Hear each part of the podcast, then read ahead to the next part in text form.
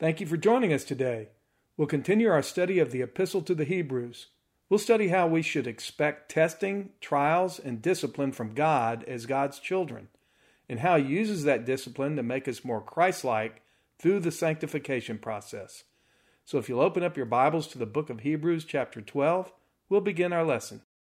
Let me open us in prayer. Our Father in heaven, we thank you for this day and for this group and for your word and the opportunity to study your word. And as we continue our study of the epistle to the Hebrews this morning, we'll be talking about endurance and running the race that you've set before us. And Father, I just ask that you help us realize that when we are going through difficult times, that you're in control. You're not trying to punish us. You're actually trying to teach us something or teach others something. You're trying to use that situation in a very positive way for us as Christians and help us to realize that. And as we study that this morning, we ask that your word continue to change us, continue to make us more Christ like, as we'll read about this morning. I ask that you speak through me, let it be your words, not mine, and also guide our discussion. And we pray all this in Jesus' name. Amen. Okay, so we're in Hebrews 12. We're getting close to the end. We'll finish up Hebrews next week. Where we left off in Hebrews 11 last week, sometimes called the faith chapter, and we saw that faith has always been the way to salvation. That even the Old Testament saints, the way that they were saved was because of their faith. It wasn't because of anything they did, it wasn't from works, it wasn't from doing a bunch of religious practices. None of that got anyone saved. Never has. It's always been God's plan that the way that we are declared righteous by Him is through our faith. And so we studied the faith chapter last week. Today is sometimes called the hope chapter.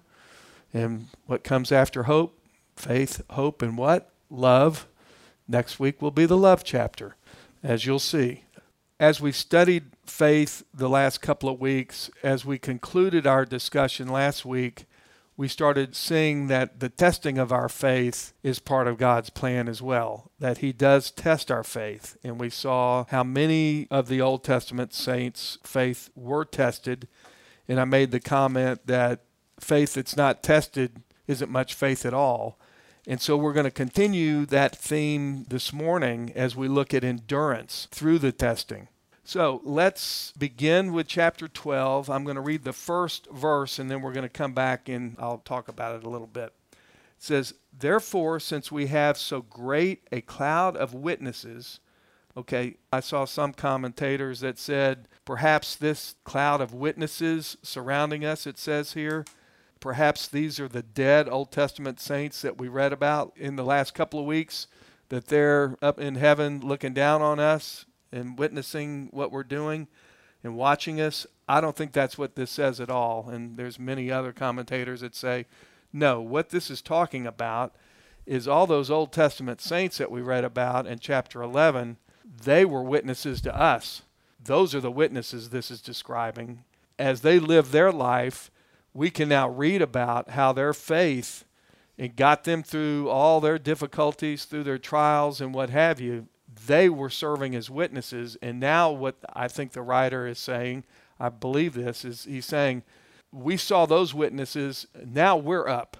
Okay? God's given us a race. Now we've got to be witnesses to help bring others to faith.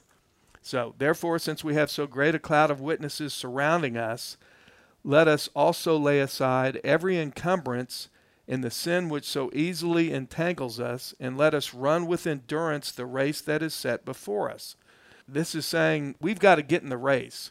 Christians, we're going to have difficulties. Just count on it. We're told that. Jesus told us in this world we're going to have tribulation, but don't give up. It's grueling and it requires endurance and self discipline. It talks about laying aside these encumbrances, which means get the things out of your life that are weighing you down in the sin that entangles us. That could be our pride, our self reliance, it could be our possessions, material things that we're focused on, whatever that is getting in the way and entangling us from running the race with endurance and with determination that God has set before us. In other words, He's in control of the race and He's put us in the race. We're in a race Paul wrote quite a bit about races.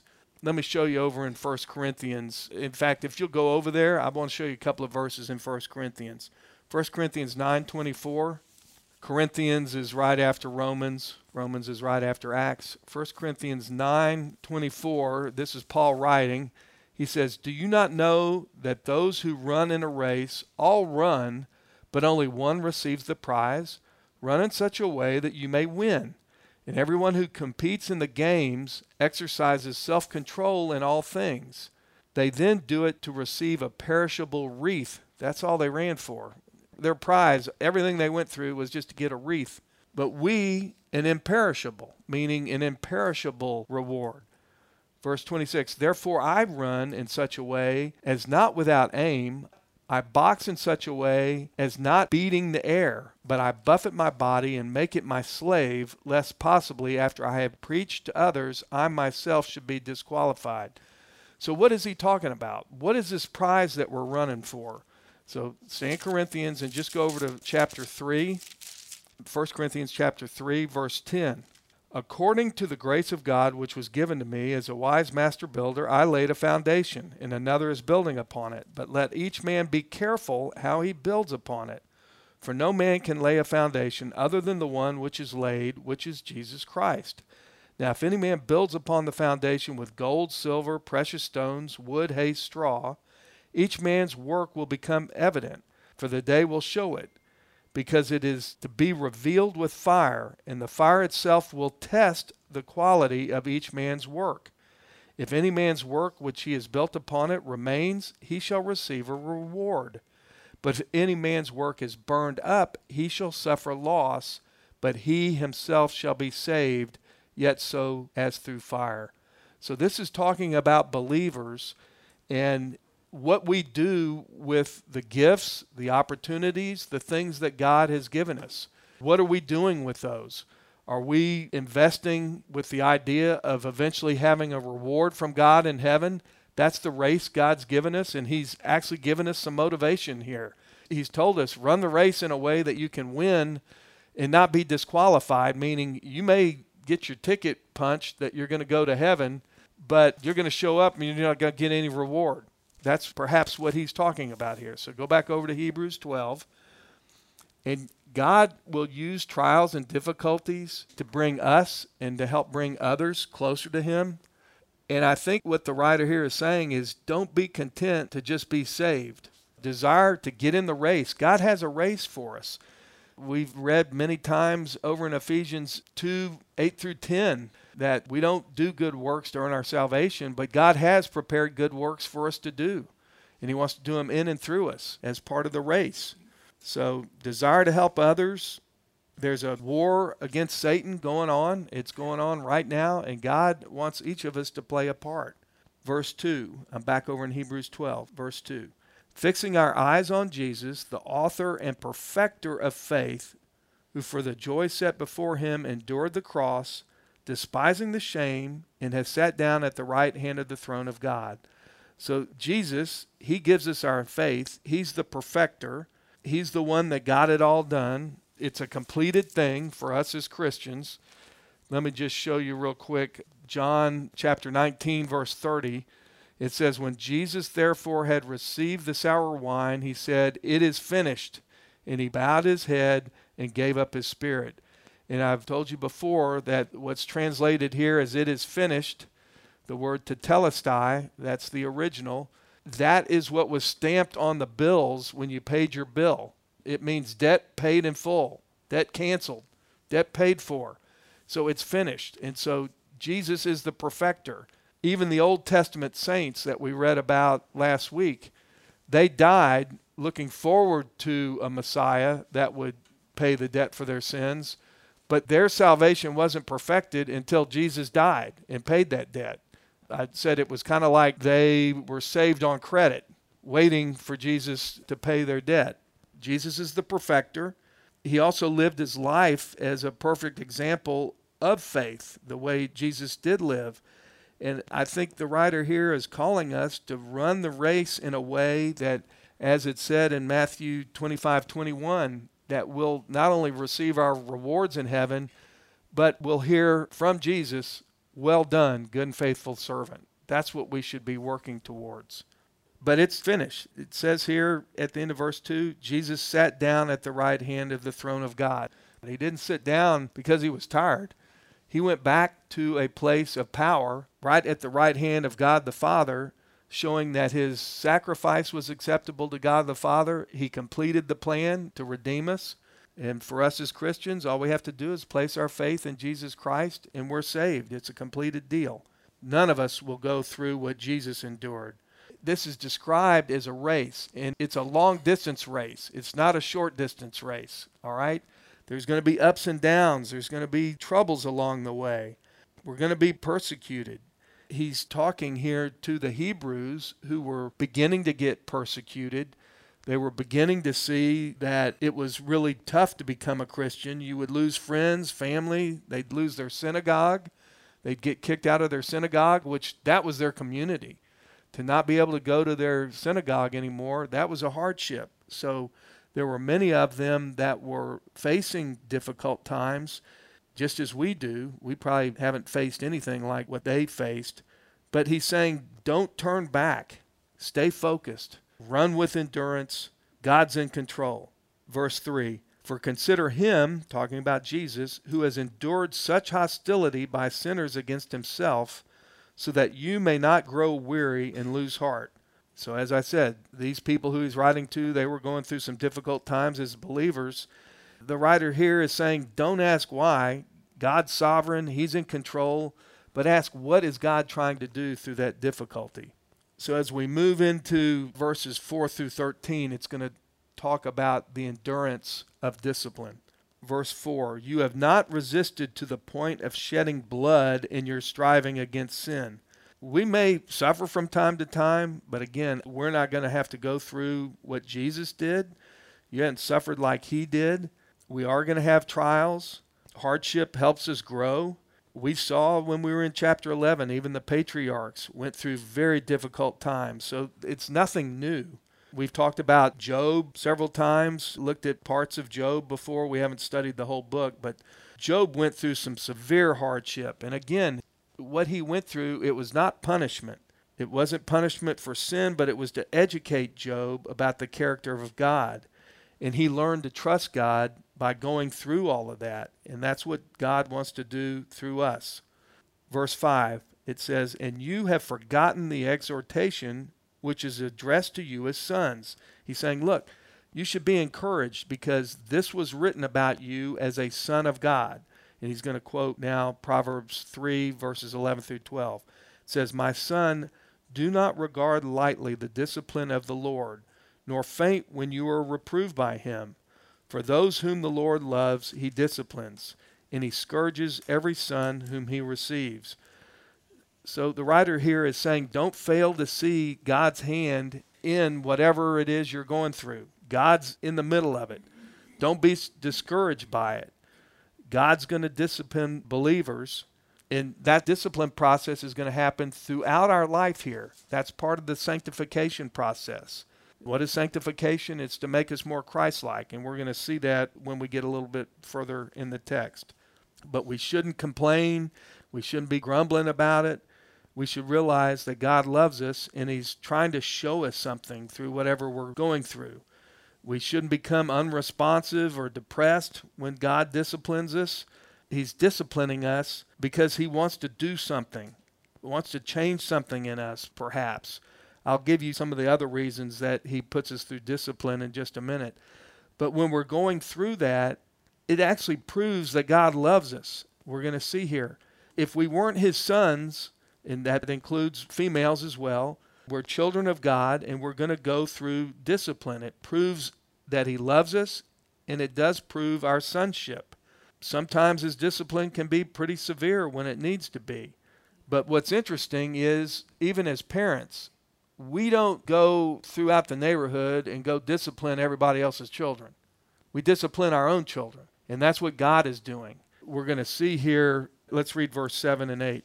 It is for discipline that you endure. God deals with you as with sons. For what son is there whom his father does not discipline?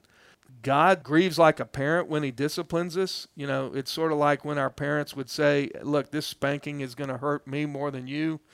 Well, my response to that is it's going to hurt me in a different place than it's hurting you. But in any event, that's how God feels about it. He's not trying to punish us, He's trying to work something in us, to change us, to make us more Christ like. Verse 8 But if you are without discipline, of which all have become partakers, then you are illegitimate children and not sons.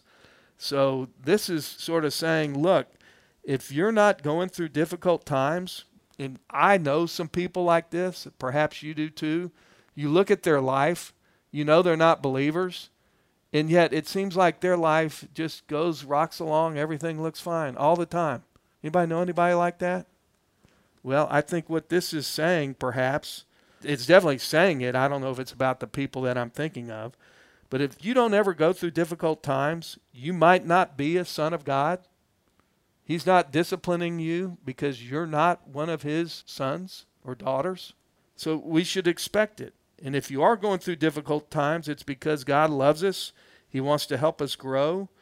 And He wants to continue, as I said in the analogy last week, the creating of gold. He wants to put some heat in there and get that dross to come up to the top so He can skim it off until someday when the sanctification process is complete, he can look at that gold and see Christ's image in us.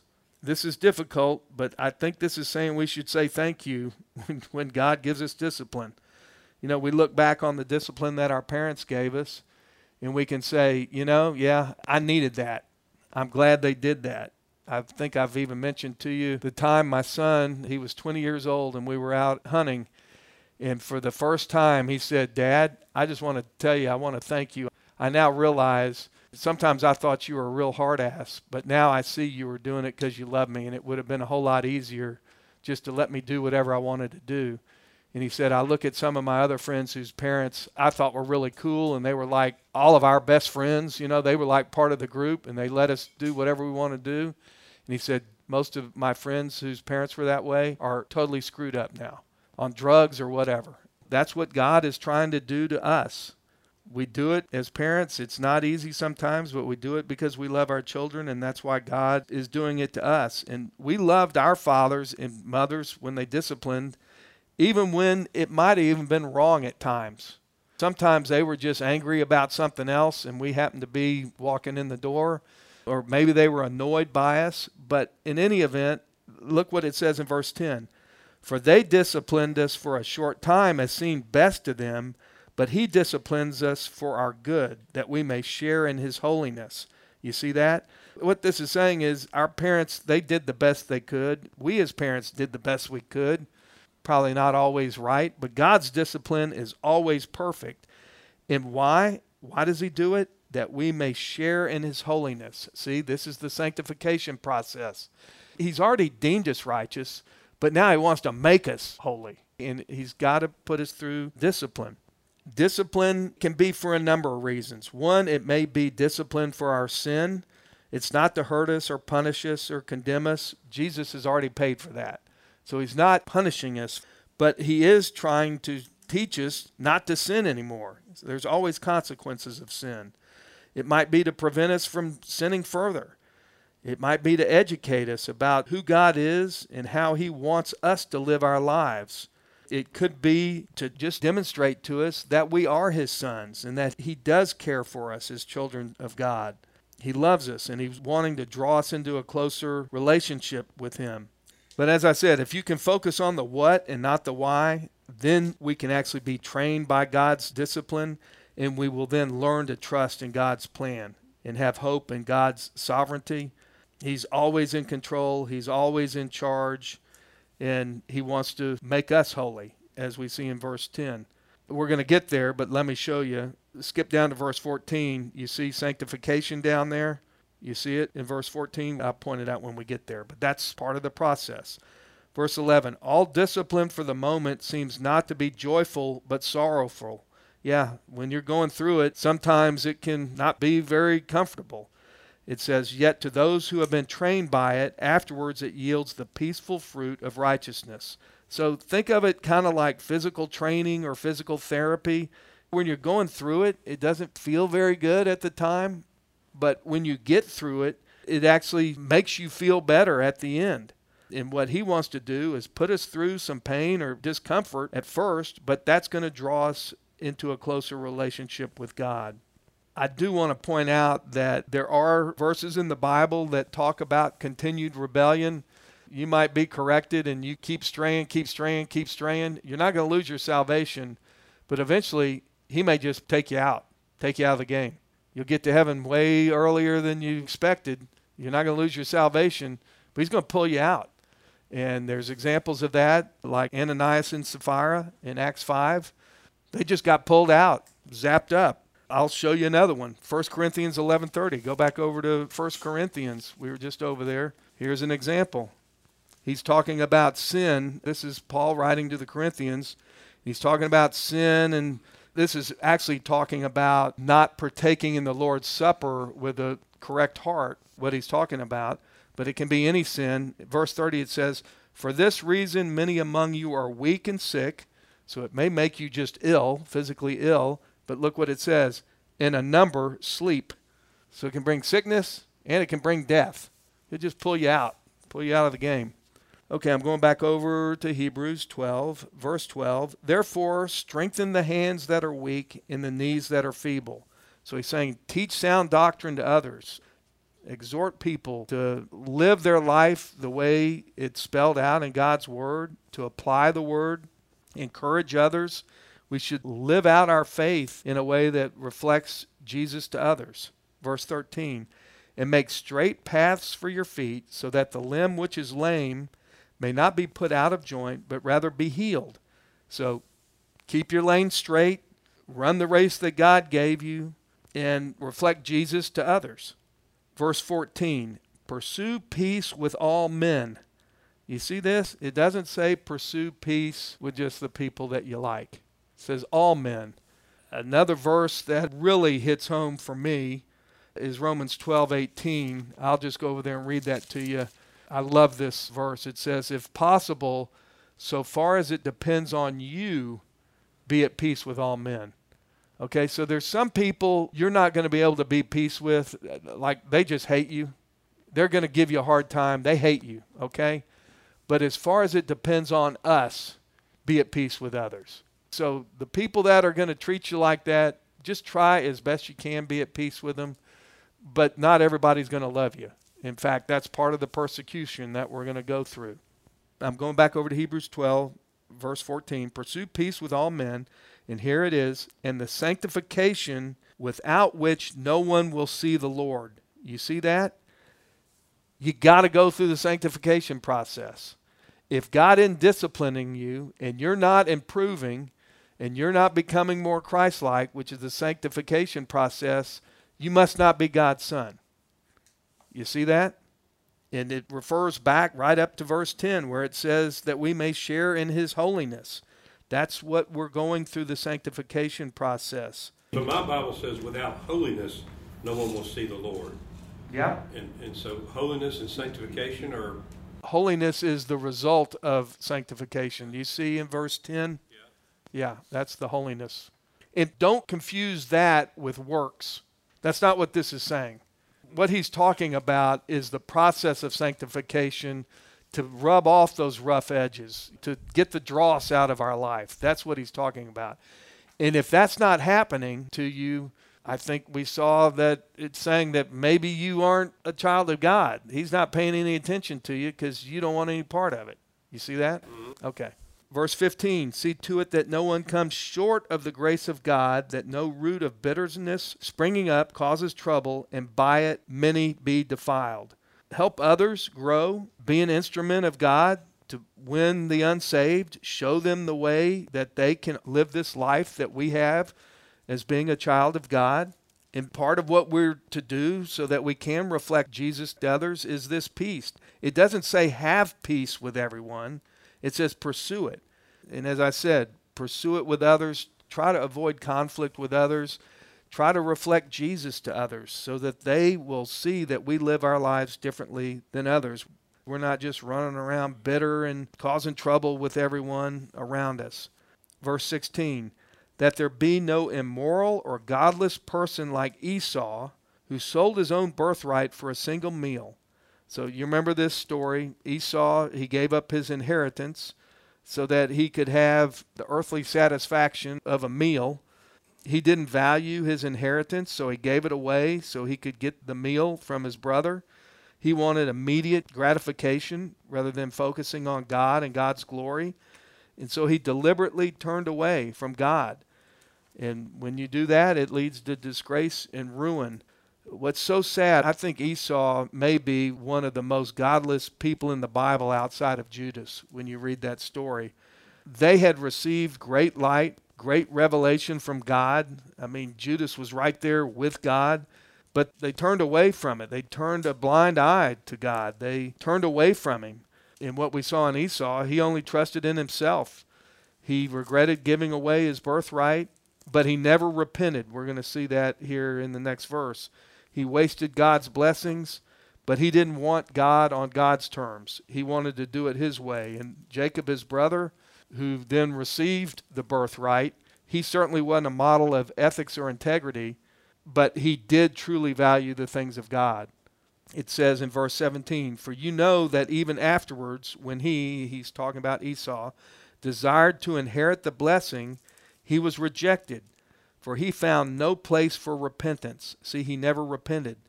Though he sought for it with tears. He sought for blessings with tears, but he never repented. Verse 18 For you have not come to a mountain that may be touched, and to a blazing fire, and to darkness, and gloom, and whirlwind. I'm going to keep reading, and then I'm going to come back and explain this. And to the blast of a trumpet, and the sound of words, which sound was such that those who heard begged that no further word should be spoken to them for they could not bear the command, If even a beast touches the mountain, it will be stoned. And so terrible was the sight that Moses said, I am full of fear and trembling. What is this talking about? We're going to see a contrast again, and we talked about this a lot in the first chapters of Hebrews. The writer here is going to now, one more time, give a contrast between the Old Covenant and the New Covenant. And what he's talking about here is the giving of the old covenant. And you may recall how the people of Israel were so afraid of God. They wouldn't even say God's name. They were so afraid of God. Let me show you one verse real quick over in Exodus that really summarizes some of this. I'm going to go to Exodus 10. No, I, I could show you something there. I'm going to go to 20. I don't have time to cover all of this today. Exodus 20 and I'm going to begin in verse 18. It says, And all the people perceived the thunder and the lightning flashes and the sound of the trumpet. This is when Moses is meeting with God. And the mountain smoking. And when the people saw it, they trembled and stood at a distance. Okay, that's what these verses are describing that we just read. Verse 19 Then they said to Moses, Speak to us yourself, and we will listen. But let not God speak to us, lest we die. You see? They wanted Moses to go talk to God. They didn't want to talk to God. They were afraid of God. And that's what this is talking about here in the first part. So he's comparing the old covenant and the giving of the law to Moses and how it was given to them. So he's comparing that, Mount Sinai in the old covenant, with now the Mount Zion, which is Jesus, Jerusalem, in the heavenly kingdom. Verse 22. That was the old covenant, verse 22. But you have come to Mount Zion and to the city of the living God, the heavenly Jerusalem, and the myriads of angels, to the general assembly and the church of the firstborn who are enrolled in heaven, and to God, the judge of all, and to the spirits of righteous men made perfect. So this is talking about not only Jesus coming, but this is talking about the future, heavenly Jerusalem, the new heavens and the new earth and how we've been made perfect by Christ's blood. It's already a done deal, as I said. It's been completed. And we'll be there with the angels. This is describing the other people who will be with us myriads of angels. Now, angels are there. We don't worship angels. They're there. They're created beings. They're also worshiping God along with us as believers. And you can read about that in Revelation 19, verse 10, if you want. The saints are going to be there. All believers will be there in heaven because we've been made perfect through what Jesus did. And it says it right here in verse 24 and to Jesus, the mediator of a new covenant, and to the sprinkled blood which speaks better than the blood of Abel. Our citizenship is in the Father's house, New Jerusalem. Our gathering is not to a place, it's to a person, it's to Jesus. We'll be gathered to Christ. And this is talking about the new covenant here in verse 24, which we spent some time looking at, which is in Jeremiah 31 31. It replaced the old covenant, the old law and it's enacted by Jesus and what he did on the cross, his death, burial, and resurrection, which then paved the way for us to reconcile with God by placing our faith in Jesus Christ alone for our salvation. Verse 25 See to it that you do not refuse him who is speaking. For if those did not escape when they refused him who warned them on earth, much less shall we escape who turn away from him who warns from heaven. So here's another warning to not reject God. Israel had ignored God at Mount Sinai, and I think the writer here is saying, don't ignore Jesus from Mount Zion, or you're not going to be saved. You're going to miss out. You're going to miss out on heaven. You're going to miss out on eternal life. He references the blood of Abel, which, when you read in the Bible, the blood of Abel cried out for vengeance, but the blood of Christ calls out forgiveness. That's where we get our forgiveness. Every single person is going to have to stand before God, and there's only going to be two camps. There's going to be the camp that stands before God that wants to be judged on the basis of their own works. They didn't want to accept payment of our debt by Jesus, so they're going to go in on their own and we've read many, many times in Revelation, none of them make it. None of them make it through. Isaiah 64 6 says their works are nothing but filthy rags. And then there's the group of us as believers. We're just as messed up, but our debt's been paid. We're going in on the basis of Jesus Christ. And we're saying He paid our debt. We're so thankful. And so we get to go and have eternal life. Our names are written in the book of life. You can look at that in Revelation 20, verse 12. Verse 26 And his voice shook the earth then. So we saw God's voice shook the earth when he was with Moses on Mount Sinai. But now watch what's going to happen. But now he has promised, saying, Yet once more I will shake not only the earth, but also the heaven. This is actually from the Old Testament book of Haggai, chapter 2, verse 6. But if you want to go look in Revelation 6, verses 12 through 14, it talks about how there's going to be earthquakes, there's going to be floods, there's going to be all kinds of moving of things when Jesus returns. Verse 27 And this expression, yet once more, denotes the removing of those things which can be shaken. This is referring to God's judgment as of created things, in order that those things which cannot be shaken may remain.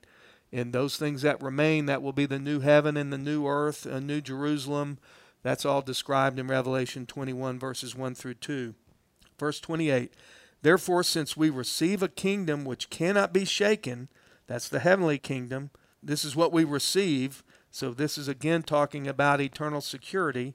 Let us show gratitude by which we may offer to God an acceptable service with reverence and awe for our God is a consuming fire. So there is going to be judgment for those who are not believers, but our response as believers, our right response, is to show God how thankful we are for what Jesus has done for us. We should do that through our worship of God, through our holy service to Him, in the way we live our life, in the way that we reach out to non believers. But there is going to be a final judgment. It is coming for unbelievers. That's the consuming fire. And I think the writer is encouraging us to do is really have a heart of thanksgiving. Be so thankful for what Jesus Christ has done for us. Because we deserve the same judgment that the unbelievers are going to get. It's only because of what Jesus did for us that we avoid that. So let me wrap it up, and then I'd love to hear any comments you may have. Every person has to choose either to be judged on the basis of their own works or on the basis of what Jesus Christ atoning work did for us. As Christians, we should be so thankful for God's discipline, not resentful, not complaining about it. It evidences that we are indeed God's children. And discipline will continue all our life as a part of the sanctification process. And let me just mention this. You know, I've told you about the terrible tragedy with my daughter. She was born normal, and doctor really messed up on a simple procedure when she was just two months old that left her with brain damage and all kinds of problems. We took her home after being in intensive care for about four months. They just told us we should take her home. She'd be more comfortable dying at home. That was the hardest thing I've ever gone through in my life. And I didn't really understand it all. But when I look back on it now, it's so clear to me that God was using that to rub off a lot of my rough edges.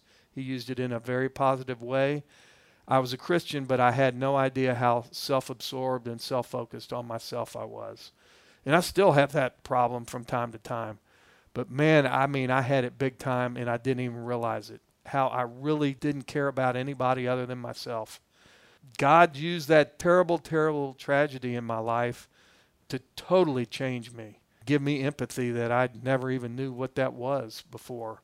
And so I share that not to call attention to myself, but perhaps to help anybody else, either here or on the call or listening later, that if you're going through a real hard time, you might not even understand it at the time, and you may go to the grave and not fully understand it. I won't ever fully understand Lindley's situation, my daughter's situation, until I get to heaven. But I can definitely look at it and see so much good that came from it.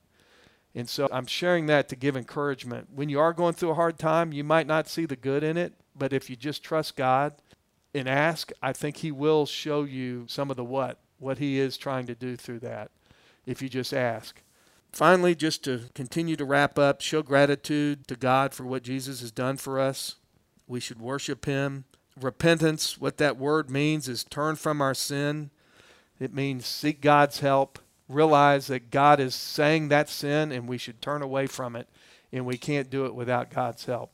So let me open it up. What questions or comments or what resonated with you in today's lesson? Larry, what you were just saying about Lindley um, made me think about Esther's son probably a month now. Yes. So yeah. yeah. And she is relying on her faith big time. I mean, I, I can't even imagine what she's going through, but it's encouraging to hear that she's relying on faith. And what's great about that, and I try to use that when people lose a child or lose a spouse, lose a loved one, they're going to go through the grieving process. That's normal. But when they still cling to their faith, there's so many people that I've talked to, even within weeks or months after. I'll ask them, Do you feel closer to God now? And they'll say, Absolutely. And I said, let me tell you, you should be very encouraged by that because that's evidence that you have saving faith. If you ever wondered, you know, and we all do, I think, from time to time, am I saved? Am I really saved? When you go through a difficult time like that and you still have your faith, that's God telling you you have saving faith. That's good. You know, the comment about getting along with everybody as, as well as you can, but you're not going to get along with everybody, made me look up John 15, 18, where Jesus said, you know, if the world hates you, keep in mind it hated me first. Exactly, and expect it. Yeah. When you're persecuted, when people call you out because of your beliefs, take joy in that. That's good. Well, you see the hope in this chapter? Hope doesn't mean I'm hoping to win the lottery kind of hope. Like it's probably not going to happen. Hope is confidence that God's in control. And we're being told here that He's going to test us. We're going to go through some tough stuff. That's when He's working in our lives. And to at least now recognize that God's up to something. When we're going through a difficult time, He's up to something. And we're children of His, and He's up to something. He's trying to do something. Pray and ask for Him to show you the what. What is He trying to do? You know why. The why is because you're His child. He's trying to make you more Christ like. So it's a positive hope mentioned so many times in here that it's a done deal. So we're going to heaven. The hope is we know where we're going. It's confidence. Very encouraging. Thank you for joining us today. Larry would love to hear from you. If you have any questions or comments, you can reach out to Larry at larryodonnell.com. You can also sign up to receive this weekly podcast and Larry's weekly blog at larryodonnell.com. We hope you will join us next time as we continue our study.